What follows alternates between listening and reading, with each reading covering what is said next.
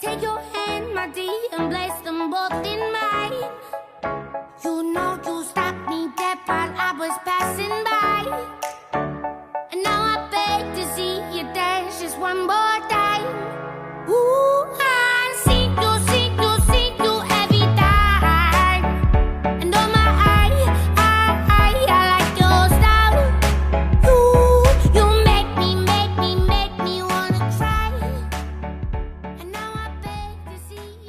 Queridos oyentes, de nuevo con todos vosotros. Hoy os hablaré de los colutorios. Los colutorios se han convertido en un recurso ampliamente generalizado en la higiene bucodental, pero no siempre se emplea adecuadamente. Por eso es importante saber para qué, por qué, cuándo y cuáles utilizar. Para ello me basaré en las opiniones de tres doctoras, la doctora Olaya Argibay, la doctora Gloria Calcina y la doctora Regina Izquierdo. Los hábitos correctos para una buena salud bucal son aquellos que logran mantener unos bajos niveles de placa bacteriana alrededor de dientes e implantes. Para ello, un cepillado adecuado dos o tres veces al día, una higiene interdental y el uso de colutorios con eficacia antiplaca y antigingivitis suele ser la recomendación general para tener una buena salud bucal. La utilización de colutorio antiséptico es recomendable en aquellos casos en los que las medidas mecánicas de higiene no son del todo efectivas. Puede ser de forma puntual, tras cirugía o con infecciones agudas, o como ayuda a la limpieza mecánica en pacientes de mayor edad, pacientes médicamente comprometidos e inmunodeprimidos o con limitaciones físicas o psíquicas, entre otras. Para usarlo de forma correcta se debe seguir las indicaciones del producto y las pautas del profesional que lo prescriba. Para que los colutorios hagan su efecto es fundamental que previamente se realice una remoción mecánica de la placa, o sea, un cepillado de dientes. Existen diferencias entre los colutorios antisépticos. Lo más recomendable es que tenga actividad antiplaca y antigingivitis, como la cloresidina o los aceites esenciales, muy empleados como coadyuvantes en el tratamiento periodontal. Las propiedades fundamentales que deben cumplir los colutorios, ¿cuáles son? En primer lugar, que sean seguros y efectivos, que tengan una elevada eficacia y compatibilidad con la pasta dentrífica, que tenga buen sabor, fáciles de usar, que lleguen a las zonas de difícil acceso con el cepillo dental y que no sean muy caros. Los colutorios se pueden emplear para múltiples afecciones de la boca.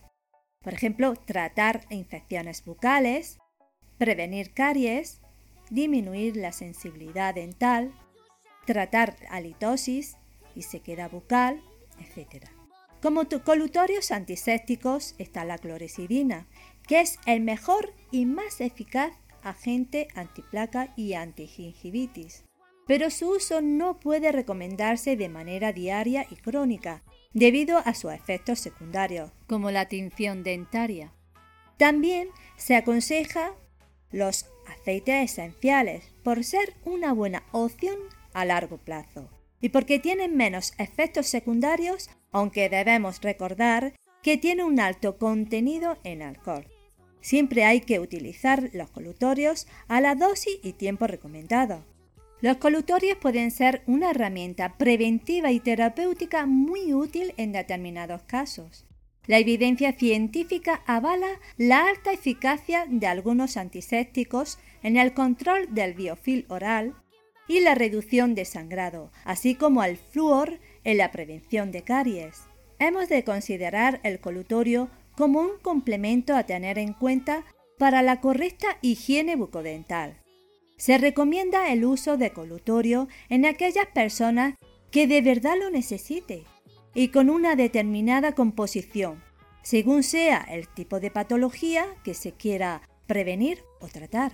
Por eso siempre hay que seguir las recomendaciones de uso de un especialista. En personas con alto riesgo de caries, se recomienda, junto al control dietético, o sea, evitar consumo de azúcares, el uso de un colutorio con alto contenido en flúor.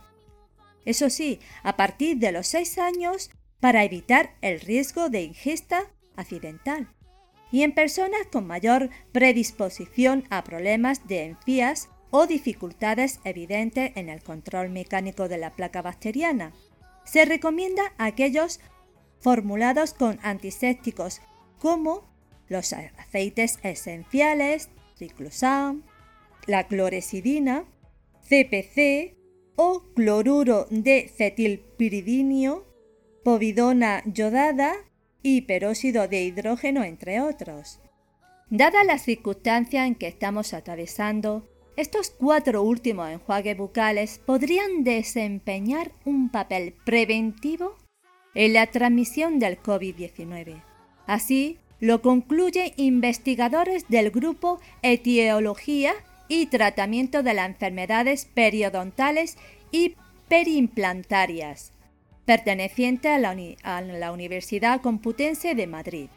Dichos colutorios podrían ayudar a reducir la severidad del COVID-19 y el riesgo de transmisión mediante un descenso de la carga viral en la boca en los individuos afectados. Sigamos hablando del colutorio en general. ¿Qué colutorio escoger? Las principales diferencias entre los colutorios se encuentran en su composición y en su formulación, lo que hace que no todos sean igualmente efectivos, a pesar de contar con los mismos componentes. Hay numerosos colutorios comercializados, con efectos antisépticos, con flúor, para tratamiento de boca seca, para la litosis, para la hipersensibilidad dentinaria e incluso para blanquear los dientes. También podríamos establecer diferencias entre ellos, teniendo en cuenta si contiene o no alcohol. Estos últimos no son bien tolerados por personas con mucosas frágiles o boca seca, dejando una sensación de irritación transitoria tras su uso e incluso se ha comprobado la modificación y desgaste en el empaste dental. En los últimos años, el 40% de la población española utilizan colutorio. ¿Pero qué tipo de colutorio?